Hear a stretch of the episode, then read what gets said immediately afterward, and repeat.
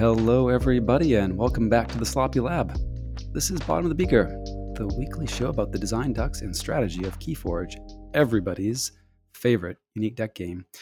I'm JT Russell, and here in the lab tonight with two of our very favorite lab workers. Uh, the first one, though, says he may in the new year consider hanging up that woe and uh, starting the very first modern carbon neutral transportation service. You can book your ride between two not too far apart points in the greater Pittsburgh area by calling uh, Quick Draws Rickshaws and uh, lock in your introductory pricing of thirty four fifty seven for the month of January. Uh, we doing quick draw. uh, that's really setting me up and really outing my business idea. But I, uh, I thought you were ready. Are you not ready? Is uh, this, no, uh, no, the, the website's not live yet, but uh, it's okay. I'll, I'll make it work. Um, appreciate the intro as always. Good evening. Happy Wednesday. Happy Wednesday. And I'm checking my notes. Uh, we have our other lab worker is uh, a hawk. Oh, wait a minute. Uh, it's I read that wrong. It's a hawk, and it's a oh the hawk. uh, B stands for best. Am I right? The best yes, hawk. Yeah, best. The hawk. How are you? Yeah, I'm great. How are you guys? You know, Hanging in there tonight. Hanging in there. Different night, Yeah. same joke. Are you getting tired of that joke? We got to mix it up, or are we feeling good about it still? I don't know. I feel great. I, I like it. I just a few more appearances and he's just gonna like disappear and like throw his headset and just leave. And we'll I'll just, I'll just actually, I'll go get a hawk and bring him on and sit him in the chair. Is your wife's No. first initial A? No, That's too bad. it's That was- B. It is B. We're, we're both B. Yeah. Both Okay. These. yeah. And that would be the real plot twist: is if your wife was a hawk. Oh, Uh, well. yeah, it would. It would be a good twist. well, um, I don't even know what we would do without you tonight on this one, um, because Okay. uh, we were we were chatting amongst the team, like what do we talk about this week? What do we got? And you had this great uh, great topic for us this evening, and I will kind of let you kick it off. You had like pages and pages of notes like ready for this one, like you were waiting for this to come up. Maybe, maybe it's just it's just always been there. But I just wanted to talk about uh, the the idea of setups and payoffs, and uh, so to define that, I what I mean by like a setup is that setups are the conditions or situations you create during a game, and payoffs are the benefits or advantages you gain from those setups. So like a Mario Kart reference might be holding the banana behind you for when that red shell comes up, and then boom, that's a payoff. Because That's a very defensive payoff, but that's a great defensive analogy. payoff, but it's it's a little payoff. You know, it feel it feels like a little payoff, incremental payoff. Uh, and then there's the the bigger payoffs where like you're you're holding that boost for when you want to go cross terrain on the map or something, and it's just like this. It's rough. I, I'm losing my momentum. Boom, I'm right back in it. You're saving it instead of just using it when you can. You know what's what's perfect is when you're you're in first place and you've got a pretty sizable lead and you're holding that banana like right behind you to block that red shell, and then the second place person shoots the red shell and it doesn't get you and you win anyway, and they're like, "You're so lucky! Like how how did that not kill you?" And you're like, "No, I held that for a long time, just like I held that TMTP just for the right moment." Yeah. yep. Yeah, so relating that to Keyforge, there's so many. I feel like Keyforge is just a game of payoffs. Like we know the quintessential cards of TMTP. There's also like interdimensional graft, where you get all the amber when they forge a key, comboing it with a card like Binate Rupture or other ways of juicing it via capture or uh, or something like that. But that's all like amber related. There's also like Rant and Rive and Martian Generosity that profits off of having the sting out, like all sorts of stuff um, that you can get payoffs from in Keyforge that is just Amber related um, that are loved cards to talk about their value. Like TMTP is a payoff card, um, but there's also other ways of getting that payoff, and some and it's not always like getting the the biggest payoff you can out of it. Sometimes it's incremental. Sometimes it's about um, setting up appropriately, whether it's like by timing it correctly or using some sort of efficiency or disruption to get that payoff. Um, but like I equate like you can get a payoff off of Life Ward by activating it the next turn, but you can get an even bigger payoff when you use Gateway to Dis and follow it up with activating Life Ward. Like that's a bigger payoff. Or or using Control of the Weak to f- close out the game. Like you know that's a walk off. Using a key cheat, that is a payoff because you're bursting until the right moment to get it.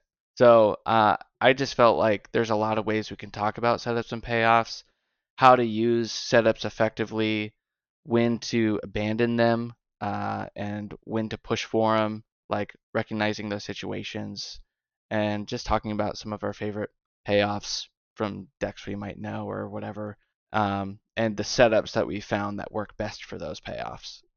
That's really good stuff, and um, I'm glad you mentioned uh, like those kind of walk-offs. Like Befuddle is one that I have been using a lot lately uh, in in games with Woe, just because that card is worth holding. If you play it like a few turns before the end of the game, sure, get, you get a ton of value from it, but it is such an incredible card to walk off a game with to know that like okay, when I play this Befuddle, the game is over.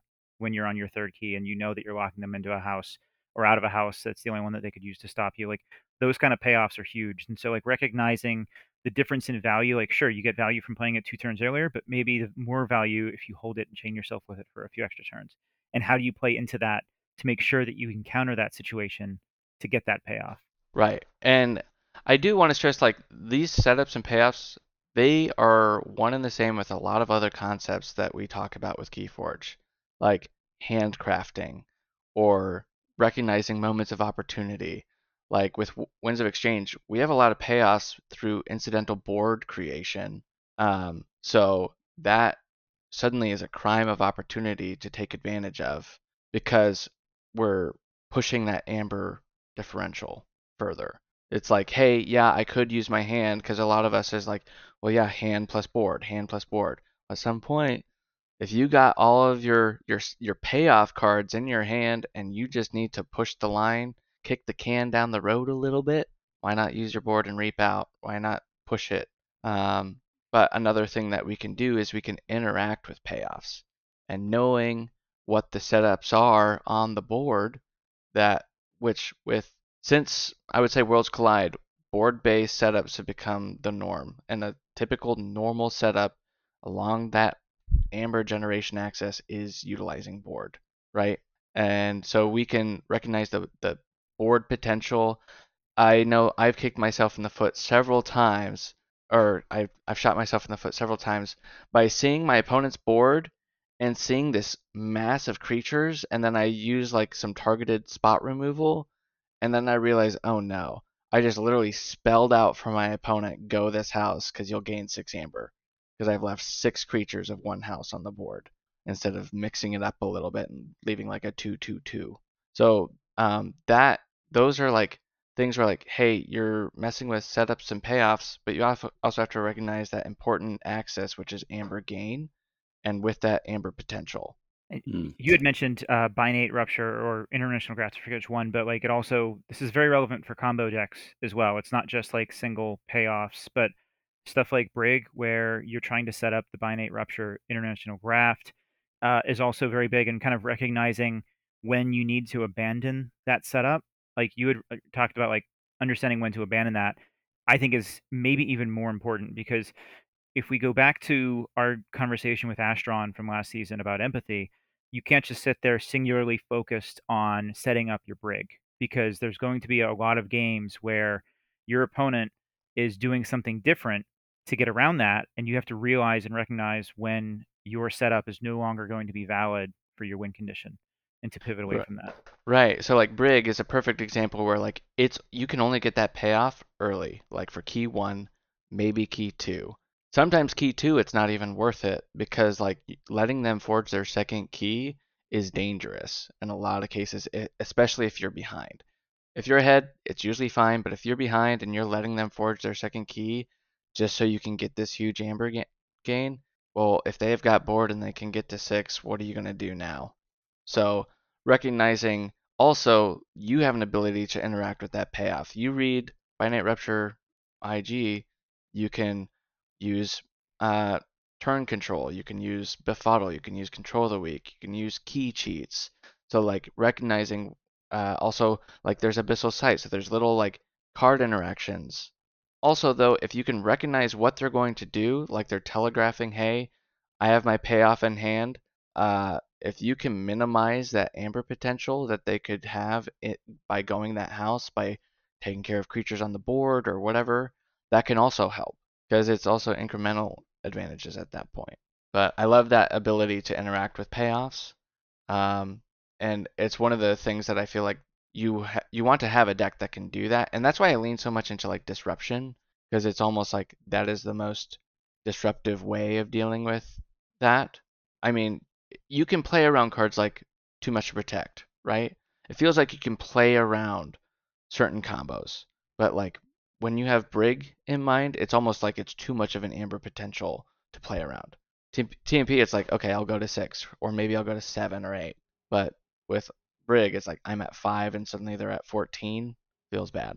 So, uh, but there's other ways of recognizing when you should should stop that game plan, right? So, and, and I I've mentioned before of like just going on pause to just use your board and really pushing some other access that maybe you haven't gone before. Like I just I was playing that with one of my decks earlier. It's a library access deck that leans on library access to win the game. But I found by turn two I had like five shadows creatures on the board and three of them steal, and they weren't taking care of it. I'm like, I guess I'll just do this for now. like that's fine too. So recognizing like this is also just going to win you the game. You don't have to do I'll call it a gimmick of doing a big payoff that is might be the reason why you're playing that deck. I've played several library access or combo related decks and found some other way of winning the game by leaning into what else the deck has. Um, that's not so much having like a setup and a payoff. It's just that I recognize, oh, I'm not going to get the payoff that I thought I could this game. But what what else can I explore with the deck? Um, another one is where like maybe you'll convert a setup or a payoff into you'll so you could set up you could convert a payoff into a setup or a setup into a payoff. Like one of my favorite cards in Woe is Crushing Deep, the one that makes your key your opponent's keys cost plus three for each key they have. So like I find it right around for key two where I'm either taxing them for nine or and, and like they forge for nine, or I'm able to stall, delay a key, and it lets me pump out unfathomable and I have my closed door negotiations to follow up. Because like let's say, hey, I'm able to tax, hopefully get to key two, and then I have closed door negotiations. Like that's suddenly converting a payoff card into a setup card. So that's like a fun thing to do as well. Um, and then there's also just another reason to abandon is when you're just leaning on it way too much. You guys ever have you guys ever done that before where you're like, I'm gonna get this payoff. It's like, well, I could get more of a payoff. I, I could like just capture more. I can continue to capture, can continue to do this. I'm gonna get a huge payoff. Mm-hmm. And yeah, when I do mean, you stop? We've we've all done that. I mean, like another example, maybe a simpler one is uh, having mutagenic serum out, which is an artifact that lets you pop the artifact and you can use all your mutants in that turn. SV SV three lander, I think, is similar with tokens, and mm-hmm. you're thinking like, okay, I can use three of these creatures this turn off house, but next turn I could use five. Maybe I'm just gonna wait, and then they just wipe your board and you get no value out of it. Yeah, yeah. Uh, uh, another one is like, oh, well, maybe I'll hold this Brikk Nastee or war song because I'm about to have a big board, right? So that feels like, oh yeah, I'll get this payoff, or hey, I have uh, something like Red Alert and Misery Exploits. Maybe I'll hold Misery Exploits, and then you play Red Alert and end up wiping the board anyway. So like, it's just it those there's these like payoff cards that we that exist in Keyforge are all over the place. Uh, but sometimes they're just not worth holding. They're not worth doing. Uh, but the ones that are especially dangerous, I find, are the ones like Brig and TMTP, where it's like, what if they can lock me out of a house? What if they can do something to disrupt my payoff, and then I'm hosed? Yeah. Hmm. You know, I get I get bitten more by trying too hard to push the setup for reactive cards, right? So they're the they're like the big combos that you try and juice for max value, and like we've all gone down, or I've gone down many a rabbit hole trying to make Epic Quest work, and then he's like, "Well, well, shoot, I guess Yeah. I didn't quite get there." Um, Yeah. but but something like you know you're sitting on a red alert, trying to goad them into into fill, flooding the board so that you can you can come back with a one-two punch, you know, wipe their board and unleash your Star Alliance, and they're like, "Nope, I'm just gonna." Run out some pips from from from pips from actions, maybe discard a creature here and there. You get to this point where you realize you've spent an awful lot of your own resources and energy trying to max out a board wipe or a counter punch when you know the first punch didn't come for you to counter. Yeah, yeah, and I've I've done that as well. Like I have a deck with double life ward and gateway, and sometimes I'll keep the life wards there and I'm like I need to do something because he keeps playing creatures and I'm doing other removal, but I'm not getting my gateway. You know, I'm not wiping the board for it. Uh, another one is like I have a library access double phase shift deck, and it can combo out and um, draw the whole deck and get into a cycle of key hammer and control the weak but that's literally the only out of hand control I have is Keyhammer. So that means the the last opportunity I have is after they've just forged their second key.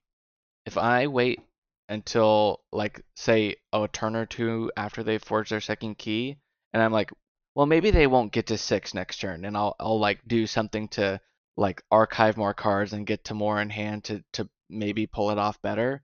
It's not I it's too late because they'll just get to six and be like, sorry. And I'm like, mm-hmm. yeah, you're right. Yeah, Yeah. I, there's nothing I could have done there. You either need to set up your board that allows you to have some amber control, or you need to check right away. And Mhm. so I think what you're talking about doing is almost like doing two things at once, where if your opponent is possibly threatening their third key, you want to have the ability to take them off check while also checking yourself for key three. Otherwise, Yeah. you're really just delaying the inevitable, right? Yeah, that that is definitely a way of playing into your setups is attacking that ability of attacking either a single axis. So like I'll say axis is amber. It's quintessential. Like we always say, always be checking, or for some other cards, always be card discarding. But we'll say always be checking. And the reason why that has so much power is because if you can forge, your opponent has to react to that before they can think about advancing their game state or advancing a setup or anything, they, they have to react first to your check. And if they can do that and push a setup, that's suddenly doing two things that's advancing your game plan. And I think that's really powerful. Um, there's so many ways of doing that. Well, this is uh this is Rector's magic. Not Knight were here, she would say, yeah, always be always be applying the pressure uh, and forcing them on the back foot. And as a as a chess player, BHawk, you've I'm sure you've heard folks say use the phrase, you know, moving with tempo, right?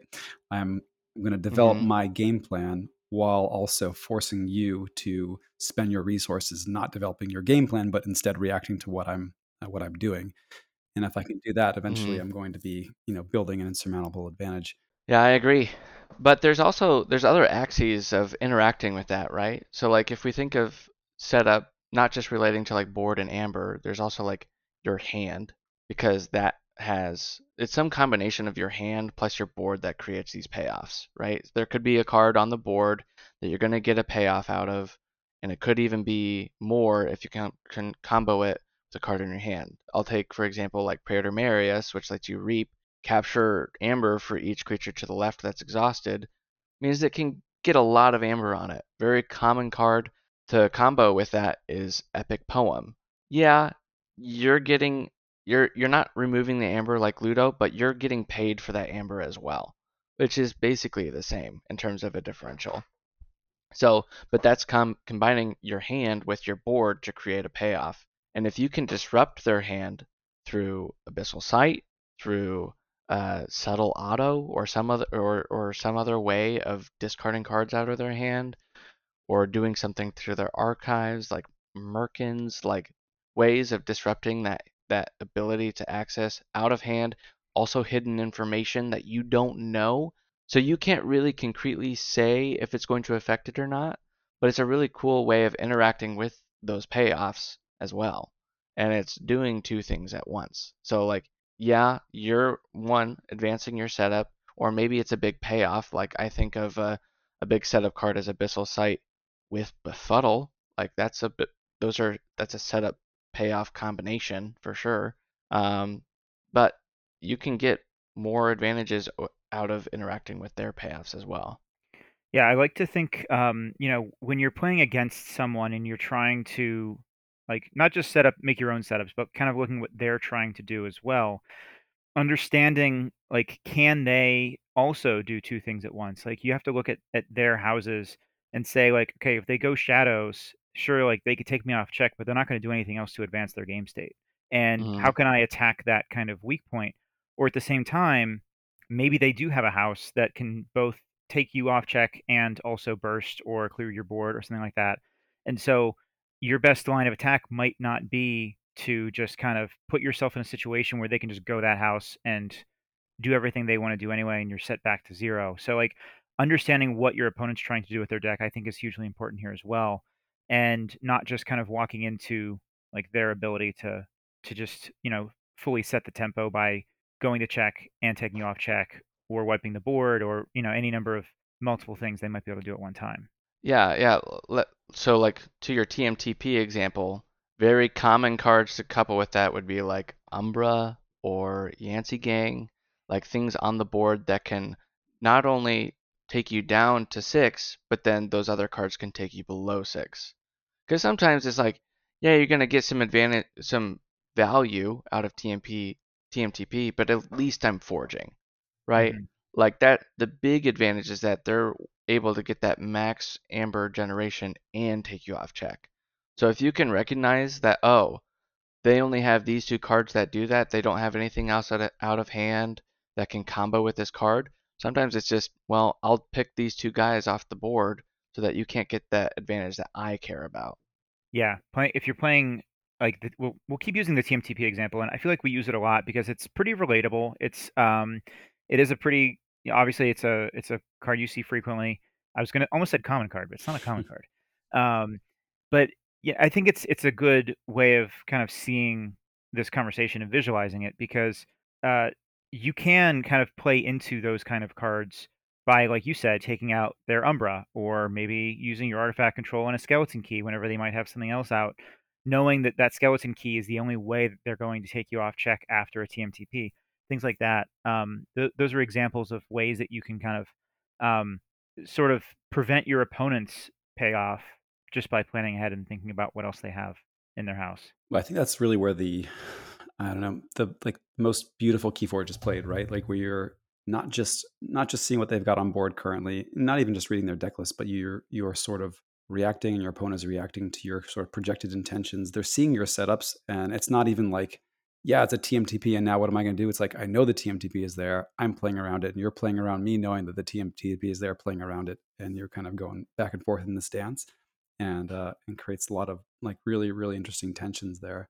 Yeah, I think knowing the potential is what's so cool about Keyforge and what elevates some of these games so much Mm. more is like um I think sometimes about like hidden deck lists and like sealed and stuff.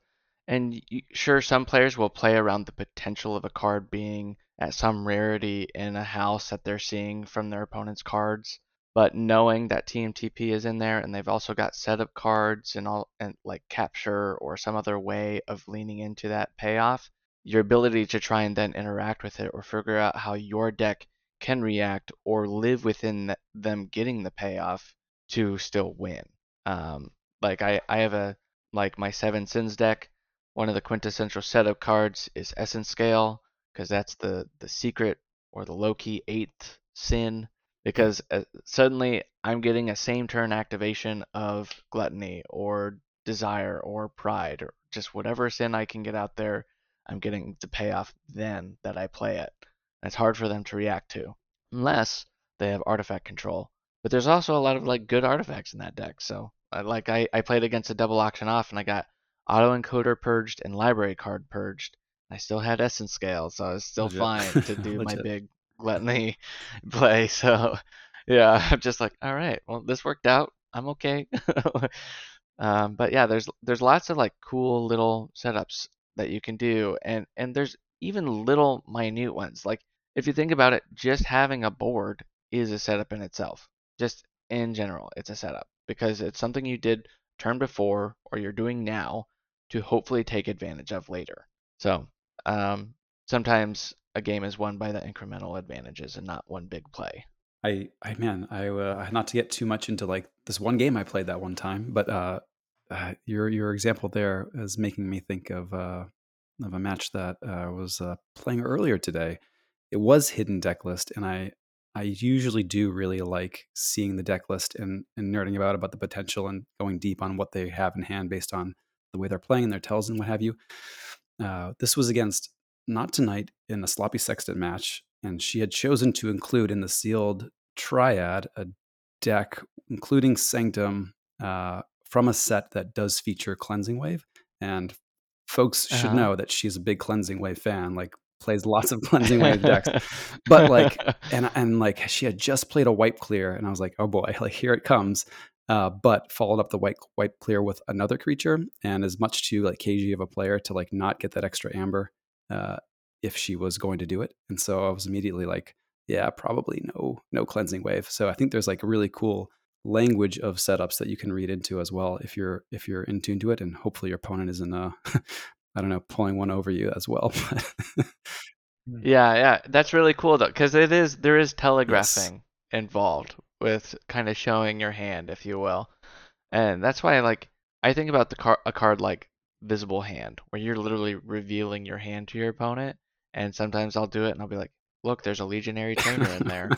and like they'll see that and I'm like, yeah, ignore the market crash. I need to wipe your board that I held on to as they proceed to flood their board because they saw legionary trainer. Uh, so it's just like funny things like that where it's like, yeah, I'm literally showing you my hand, but yeah. what did you pay attention to?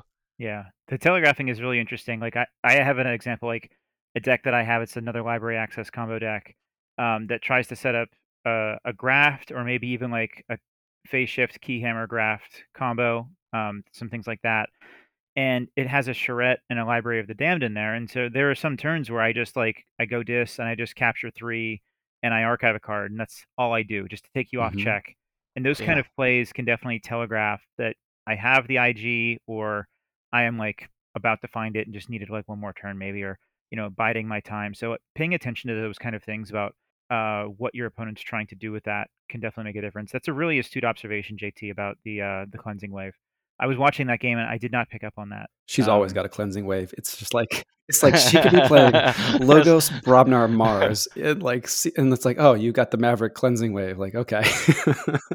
yeah. That's funny. Uh, yeah, I think about even classically in like CotA days. Uh, one of my favorite uh, combos to play with was Double Arise Hecatomb. Mm-hmm.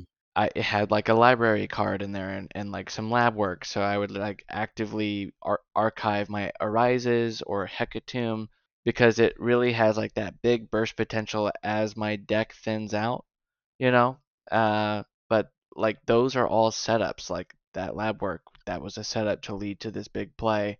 And uh, but one of the thing I re- one of the things I really like to combo it with is like a gateway like mm-hmm. if I don't have the Hecatomb, sometimes doing Shooler Shooler Gateway, Arise, Shooler Shooler, Charette, uh what's the night one? Terror. What is it? Terror. Terror?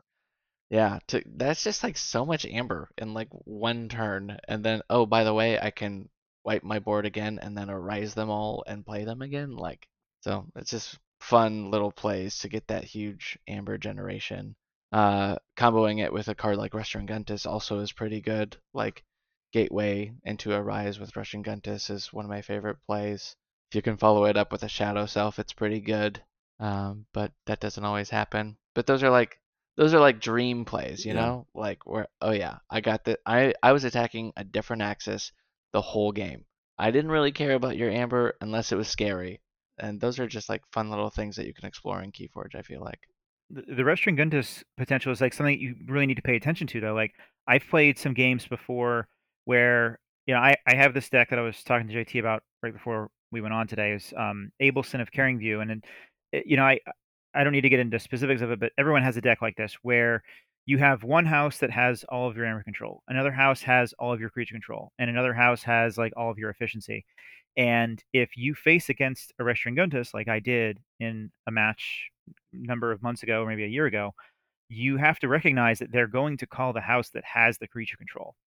So yeah. Yeah. Maybe if you have like a single card of creature control in a different house and you recognize that they might be setting up this restaurant gun display, maybe you hold that one little tiny piece of creature control just for whenever they might have that payoff come out with the Restringuntus. Yeah, yeah, and you've mentioned that before. Like, there's a lot of ways where our houses feel like they only do one, maybe two things, and it's never the the second thing is never what you need at the moment, right? Like, it can do like disruption and board control, but it's not. It doesn't have any amber control, or it does amber control and lots of efficiency, but it doesn't deal with board. Like, uh, but there's a way of like leaning on the, your plays, like your setups and your payoffs, where suddenly you don't really need it one house to do everything. And I feel like it used to be like that. Like decks only really needed to continue their momentum forward.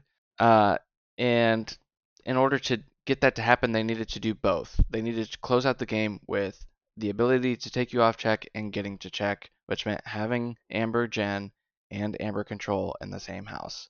But with decks now, it feels way different. I don't know what it is, if it's woe or It's mass woe. mutation. Yeah. I think, uh, but mass mutation also had a semblance of it because of all the bonus pips. Mhm. Like all of a sudden, you couldn't measure if a house had capture or not. right. And understanding now you can because they released the data on decks to show where the bonus pips lie. But it used to be you'd look at like all these blue icons on your Archon card from your opponent and be like, I have no idea which one is, a damage pip and which one's a capture pip, where it's going, what house I need to look for out for, and stuff like that. It's worth noting that's a difference between IRL and online play. Online, yes, you're totally right. You can see all those icons. You can know exactly where the captures are. In real life, though, you still cannot, which Yeah, is is one of the biggest differences I might say between IRL and online play right now. yeah, totally. But even even so, there was a period online where you didn't know until you saw the card. Hmm And I still play under that assumption, I guess. I don't take the time sometimes to read where the pips are uh, by going to the link and stuff. No, I don't. Uh, yeah. So I still play under that assumption, I guess. But those those those abilities of doing two things at once where it matters became so much easier in the m- more recent sets. I feel like yeah, thanks, Will. Um, Ekwidon does everything. Ekwidon does do It everything. does. It's It insane. does. I wish they would have taken away like one or two of those axes from Ekwidon because I can't believe, yeah, because they also have key cheat. The yeah, only house with a key cheat has big amber, the best amber control, mhm. has a good board wipe, several good board wipes, has, is it the only R? The only R at common. it might be the only one at common, Yeah, only one at common. and it's the most efficiency It is the most effi- I mean, outside of outside of your your beloved scholar. I know. okay, Um, trainer scholar, come on. The Ox going to take you to church here in a second. yeah. yeah, yeah, yeah. uh, we can we can go back to the tape from last week talking about woe to get into more detail on that, but uh, we digress a little bit. I, I forget where. Just the ability to do two things at once of interacting with your opponent, opponent's ability to one forge a key, and you're trying to take them off, right? And you can lean on setups and payoffs. What I'm getting at is like there's some ways of doing both, and it's not within the same house. Sometimes it's utilizing something that you've set up. So when you guys when you're evaluating decks, whether it's something that you own or something you're thinking about acquiring, do you very closely look at like okay, well, uh, this deck only has C in one house and only has A in another house. Is that like a big factor in your decision and whether or not you really want to give something an extra shot? It's not a conscious decision uh, for me, anyway. I definitely do look at it, although I've been looking more and more at creature distribution, um, which is I don't know rel- related but a little bit different. Um, uh, like like like seeing if there's a prominent main house in burst, but I I really do want to see ways to deal with board and amber ideally in each of the houses in some way. Uh, I just, I just look for like a C higher than 12 or Mm. 13 usually. I feel like any less than that, it feels like you're just going to struggle uh, almost no matter what else you have in the deck. Right. But if if that 14C comes from three unnatural selections and a diametric charge and that's it, then or not maybe that's a bad example. They're not in the same set, but you know what I mean. Like that's a very different 14C than you would have if you had a Savage Clash, a Kurzap, and a Gateway. Yeah, I, I can I can see that. Like, there's a difference between having high C spilled across lots of cards versus board wipes. Like maybe the, that high C isn't from board wipes, but then you have this other deck that has three board wipes. Like, what do I see as better? I don't know. Sometimes I think targeted removal is better. It depends on the deck. Like, Yeah. but I don't know if if it being in a specific house is what I lean on, or if I need the house that's doing the C also needs to be able to gain amber. Right. It needs to be able to do something else. I I definitely do look at this when I'm looking to buy decks, where I will say like, okay, like this deck's got the amount of C that I want, but it's all in one house, and so that's usually like, eh, it's a red flag to me. I, I might test it out, but I'm probably not going to like it. If I open my own deck, I'm going to try it. If it if it looks good, I'm going to try it. Um, so there's a difference in how I approach it, but I, I definitely put a lot of value in having that kind of control, whether that's amber or creature, in multiple houses. Like makes a big difference to me when evaluating.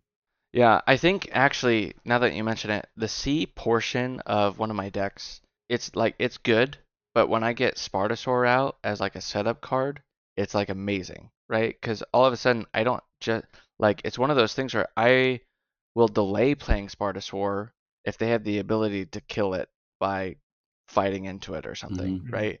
I will wait until I have like an ability to kill my own creature in the same turn I play Spartasaur. So a big payoff card I like to see, uh, a setup card I like to see is offering to Kiligog, um, because then if it's ready, Spartasaur's out. I can whiteboard the turn I play Spartasaur, but if Spartasaur is out, I can then whiteboard in any other house I go. So I can do massive amber generation and whiteboard. Hmm. I can do super uh, disruptive Fathom Reavers with like Abyssal Sight and Befuddle. Like I can do all that nonsense and wipe their board.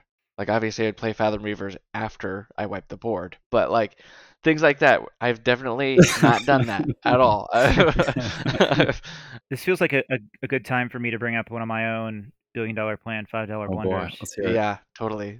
this was from my NKFL match last week, and I was facing a Dark Amber Vault deck where all my opponent's creatures were power five and higher, and most of my C in the deck, I think I had already used a mass buyout or a market crash, I forget which one, and so all I had left after that really was a crushing charge and a Spartasaur. I didn't have the Spartasaur yet, and then uh, I was just trying to play cards, and I thought like, well, you know, this Banner of Battle in my hand that gives all of my own creatures power plus one. I was like, I said to myself, I should not play this because if I get the crushing charge, I need to make sure I'm killing my own creature, and I need to do it the turn that I play the Spartasaur, right? And Yeah. so, knowing that in my deck I had a Phalanx Leader, which is a four power dinosaur in Saurian, I was like, if I play the Banner of Battle, this is going to be a five power, and it will not get hit by the crushing charge, will not wipe the board. And I I recognized this. Uh, I saw the setup of the crushing charge in the Spartasaur, and I saw the potential payoff for that, and I played the Banner of Battle anyway. And sure enough, as soon as I played it, I drew the crushing charge, the Phalanx Leader, and the Spartasaur oh man. and it was just a turn too late to wipe the board. Um, I don't know if it would have swung the game for me, but it was very much a blunder that I saw coming. I should have seen coming. You you did see coming and you didn't act to mitigate it. I did not act to But mitigate it. Plus Yeah. one power yummy over overrode. a Yeah. I was like, this is great. All my creatures are plus one power. What could be bad about that, right? Yeah, no, totally. I mean, I've gotten into that state as well. I have a deck um, with Banner of Battle and Autocannon, and I can only play the Autocannon if I've played Banner of Battle because I have Scholar for my token and so much token generation with like double trainer or something. And I I remembered getting it, and I thought, yeah, he's got R. He'd probably take care of auto cannon, right? And then I play both. Next turn, he just auction offs my banner, and then I realize my blunder. I'm like, no, man, I just nuked my deck.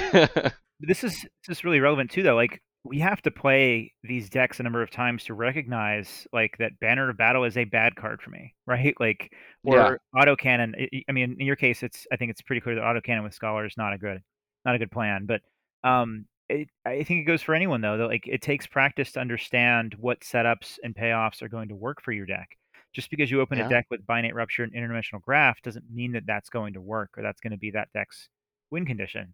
It just takes practice and working with it and seeing what the deck's doing and how it's able to support that setup and payoff. Maybe the next question then is how actively are you thinking about these during the game? Are you like constantly steering towards them or do you have like do you think of it as more like smaller smaller setups and payoffs that you are maybe being a little bit more like opportunistic with? I definitely have gone into a lot of NKFL seasons, right, where all six of my decks are like borderline gimmicky. Like there's one really big setup payoff combination that it's trying to do.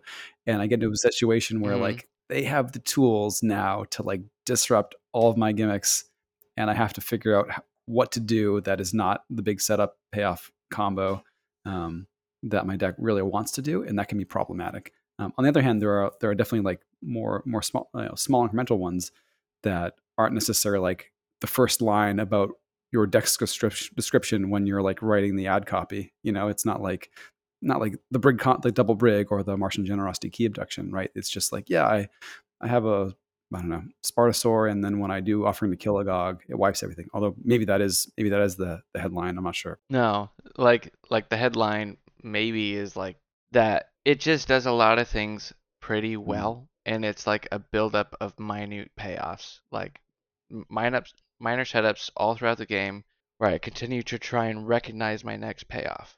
I think those like those smaller payoffs are the ones that are really relatable to everybody because not everybody plays combo decks. Not everyone plays like these TMTP, you know, setup decks. There's there's like you mentioned earlier, BHawk. Like sometimes making a board is a setup and a payoff.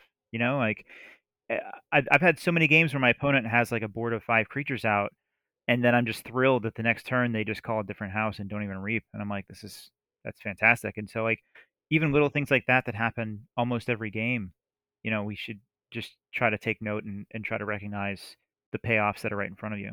Yeah, there's always it's crimes of opportunity, right? There's always going to be little payoffs. but uh, yeah, it cuts both ways too. Like, and uh, I think you have to be kind of aware of some of the the layers of setups, if you will. Um, like, if I have a board of five or six creatures, and I'm like reaping out, playing one card, maybe maybe two max a turn, you have to know that there's a well crafted hand backing my my current uh, payoff that I'm milking currently, right? Like it, when I have when when I see your one board wipe come down to deal with my my you know four to six creatures, and then I get to unload the next wave. That's that's not a bad feeling either. I mean, there are definitely situations where it's more correct to hold that wipe, fight off two or three, and and wait for them to commit to the next wave, as opposed to as opposed to just you know milking the dregs of their of their previous wave. Yeah, that's a good point. You want to take advantage of the payoffs where, where they occur. And sometimes it's measuring your payoffs, and sometimes it's like, well, I have my payoff. How can I milk it? So, like, if you have a handful of creatures in one house and you still got a board, sometimes it's like, I'm just going to use my board until it doesn't make sense Mhm. not to. And that can do a lot. I, I like um, to use sophomore Dirk M- Zental Raisin, my trainer scholar Gentle deck raisin. that has Zental Raisin with an X. uh, it's a weird name, but it's got triple Fathom Reaver. And my favorite time is when I see my hand, my opponent's hand is down to three. Like I'm just like, this is a good game. Like not only am I am I going to be able to just push my agenda forward, but you only have three cards to try and deal with this. Man, that's rough. It's you rough do out love your disruption. I do. I, I lean into those a lot. And it's because I feel like I'm getting more payoff then, right? Their ability to set up and pay off is gone if they're down to three cards. I just feel like it's hard for them to do. It's hard for them to get established again. So when I see those crimes, I don't I don't feel bad. That's what my deck really leans into, is just dealing with whatever threats they have and pushing my agenda forward. BHawk and I are uh, kindred spirits in the negative play experience decks. it's like Yeah, I don't know. It's been since CotA. I don't know what. I'm not a blue player, but I've always been like a blue red, like is it player where I'm like trying to kiln fiend, Mhm. popper, like kill you in one turn sort of thing. Mhm. But I think it's a sloppy lab work thing because now in stereo is the same Yeah. way too. His Is he? decks are they're they're so frustrating to play against. Um, Yeah. there there's some disruption, but they're more like sometimes they're just combo-y in a way that's just like you know lots of recursion, lots of house cheating. Uh, he does have like a really powerful uh, Guntus deck that ha- that gets the Guntus back a lot. Does a great job setting up the payoff of the Guntus. Um, it, it's just yeah, I think it's a it's a team thing. I, I play some disruption. Um, I've been en- enjoying it a bit more, I think, and now in Stereo and I uh, years ago at this point, which is crazy to think about we uh, back whenever you could use i think it was the crucible tracker to like kind of rate your own cards Yep. and Mhm. Yep.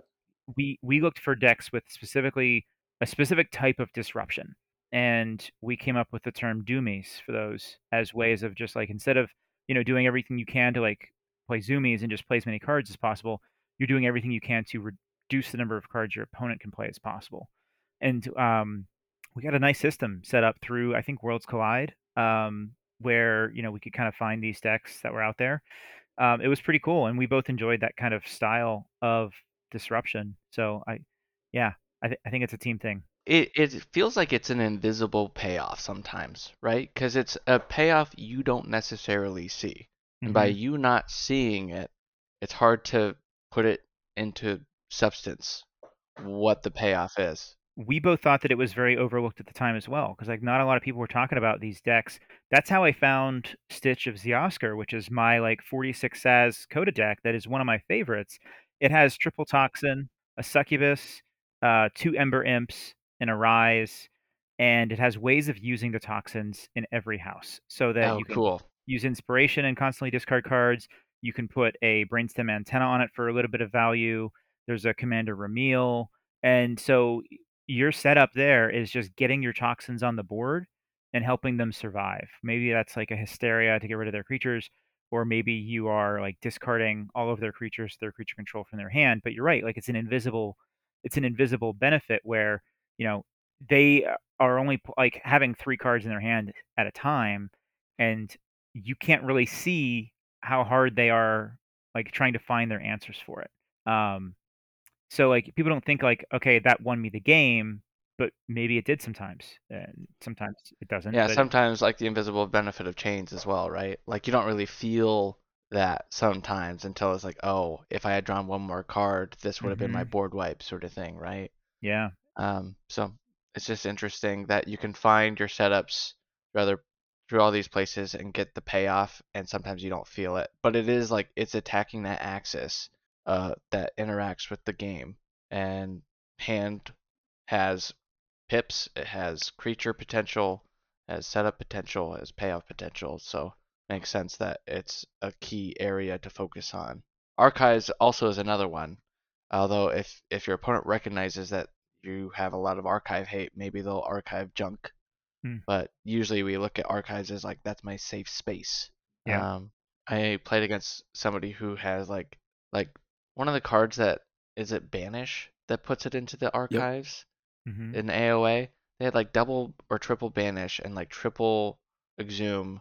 It, it was an alliance deck, and then they had merkins like galore. they were just like putting all of like my good stuff in and then playing it. I was like, sounds wow. like the Gorwami deck. the yeah, it was a cool one. I was like, wow, all right, this is cool. This is a cool deck.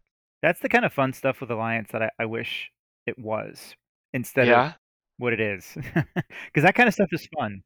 my alliance, I get a cool payoff by seeing their hand size down to two sometimes because I've got double abyssal sight, double sunk cost, and then a fathom reaver or something. And I'm just like, wow, your hand it's so small. so, yeah, it was like, I well, I was gonna play, but uh, I guess I'll just uh, pass. like, Flick my two hand, you know, my two card hand back and forth. It's much less annoying when I do with just two cards. yeah. yeah, so I, I feel like I mean setups payoffs, I feel like there's a lot of depth behind it and you have the ability to recognize how to maximize your payoff.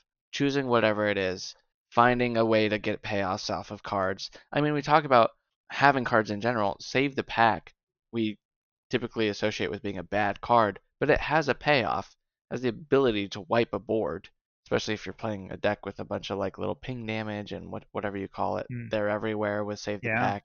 Suddenly it becomes a combo card like but there's ways of like getting payoffs off of most every card. And recognizing when to hold those and when not to. Like we talked, uh, uh, I think it was two weeks ago at this point, lenticular design episode, where you know new players might encounter a card that does something, but it's so situational, and they're thinking like, "I'm going to hold this for the right situation," and then they never encounter that situation and think, "Well, this is stupid," you know, like this card's terrible, or uh, I, you know, I maybe even maybe they, they don't even like the game because like, well, you know, this card was supposed to do something, it didn't do anything. And one of the ones that I was thinking of earlier when you asked us about like cards that you're trying to constantly set up and get to work, and Life Web is that for me. Like Life Web is one where you're like, man, this payoff is huge if I can get this, and it just so rarely works unless you have very specific setup for it. Um, so yeah, those kind of cards, they're, they're pretty tough. It is, but but there's so many. We constantly we know at some point you filter out payoffs, right? You just filter them out. You figure out what is important to focus on, what we need to discard, what we can lean into, what we can maybe project or not project by doing certain things. I feel like there's a lot we consciously do, but maybe we don't really recognize it as a payoff. And sometimes it's evaluating. Like I I I have this really complex situation where I have to measure whether I should play this creature. Like like in your case, it's like playing your artifact, your banner of battle. That is a measured payoff that you're trying to get. But sometimes playing that creature prevents you from doing something. Like I have pull up stakes. I'm like, well, I have pull up stakes and I have this creature out. I definitely don't want it shuffled back in. I need it to stay out. So do I either hold that creature until after I've played pull up stakes, or do I play pull up stakes and just let it get shuffled in and just don't get the pe- the benefit out of it. So uh, th- those are all sorts of things you you measure against like how am I getting more advantage out of playing or not playing this card than my opponent does. Sometimes playing Hysteria against a deck that has 12 mutants in it and they have Dav out isn't a smart idea. It's like a temporary solace before they draw their deck. So there, there's definitely ways also that maybe we haven't talked about where like you can help your opponent's game plan maybe without knowing it but maybe you should have a little more empathy to recognize what those could be hmm Yeah, it all goes back to that empathy episode. Shameless self plug. I mean, that was a good one, and it's it's very relatable, very relevant to like a lot of the stuff that we've talked about since then. And and I'm I'm no longer surprised at how often we talk about a different topic and be like, oh yeah, well, if you had some empathy, then this would this would go a long way here. yeah it, and it's also surprising that the idea of this episode got greenlit because it just seems so basically cooked into the ingredients of keyforge like yeah of course there's payoffs we've we've done an episode on this right But sometimes there are things that like we just need to actively think about. Like, yeah, it's like second nature and how you you do setups and payoffs, but actively thinking about it and understanding when you need to abandon it. And like just having this conversation right now, I think it helps you think about it in a potentially different light that might make you play a little bit better. Yeah, for sure. And I think ho- hopefully it brings some like flexibility to your game because you're not just playing it one-sided. You're not just playing your deck the same way you've always played it. Maybe you'll start looking for other payoffs with that term and recognizing a payoff and recognizing how I how can I better set this up? Not just with a game plan, but turn to turn. What cards are presenting me with opportunities to help a setup? And looking at each card potentially as a payoff or a setup card which one does more for me and how can I use that to interact with what my opponent's doing as well. I feel like in a lot of ways it lets you play against most any deck. Yeah, I mean the concept is uh, is very related to things like yeah, we've we've heard I think Karen say yeah, all the costs in KeyForge are opportunity costs, and if you can if you can recognize where those lie and how to kind of maximize your captured opportunities while minimizing your opponents, I mean there's there's a whole lot of power in that. You hear folks say, well, play to your outs. Maybe that maybe that save the pack is your critical board wipe, and you should be very mindful of leaving your opponent's damaged creatures and and throwing some of your useless ones into their hard to remove duders um, when you can, uh, just so that your one out uh, comes up as an out and not as a discard, right when it when it finally arrives. I like to think too of uh, you know your example of uh, you know the opponent with two cards in hand. You're almost like taking taking the money out of their pocket, their ability to to downpay some of those setups. hmm You got anything Yeah. in conclusion, BHawk, or is that I think, I mean, you want to highlight something about decks and their ability to interact with payoffs and having setups is like highlight decks with interactivity. Like I like playing on multiple axes and maybe lean into a little disruption, lean into an ability of having amber control, creature control. All of these are interactable, but the number one is usually amber. But there's lots of ways of of interacting with decks and setups and payoffs that most any deck can do. I know we get sad when we see like a deck with low A. There's other ways of doing it, and uh, I think you can also look at amber potential, so like creature control as being pretty important. Um, but any if you can control it from any house, there's of course like a payoff just without really having to do much setup, right? We talk a lot about like setups and payoffs sometimes being across turns, but if but same turn setups and payoffs are going to always be good. It's about how can you recognize other decks that don't have that that can still find their payoffs. I will say I'm having a, a very hard time getting behind decks like Archon level decks that don't have some level of disruption these days. I like want to have something to say on that Mm. axis, on that axis of interaction. And that could be that could be threats, as it doesn't have to be like a card that shows up as D on decks of Keyforge. It Yeah. could be yeah threats that require react reaction from the opponent. Reaction is the key thing. That like you want something that you can react to threats and you present them. That's pushing that pressure forward. Uh, just stay flexible, adapt, and uh, hopefully thinking about the next payoff can help you win your next game. Well said. I think with that, maybe we'll get a word from our sponsor in. Uh, this is a funky one, but I'll tell you why it's funky if you stick around uh, for the game afterwards. uh, this episode of Bottom Beaker uh, is sponsored by Quintrino Floss. Uh, introducing Quintrino Floss, the five star dental delight for a pristine, symphony worthy smile. With its interwoven threads conducting a seamless dental performance, this floss is your daily crescendo against plaque and gingivitis. Let Quintrino Floss take the lead, harmonizing your oral care routine with precision and flair. Don't settle for a dental solo. Join the Quintrino Ensemble and ensure your teeth are always in tune. Yes, indeed. Thank you very much, Quintrino Floss. Uh, friends of the show and patrons of the game. Bottom of the Beaker is filmed live right here at twitch.tv slash sloppy labwork on Wednesday evenings at 9.30 Eastern Time. You can find recordings of our pack shows and archives of other streams over at youtube.com. We're at sloppy labwork over there. Uh, for the very best content, uh, 34? Uh, no, 57 times distilled and scraped from the bottom beaker. You can search for that very phrase in your podcatcher of choice, and uh, we'll be there setting it up for the big old payoff for you. All that and more at sloppylabwork.com. Uh, thanks so much to the one and only, the BHawk, uh, for joining us. Yeah, it's good to be here. Absolutely.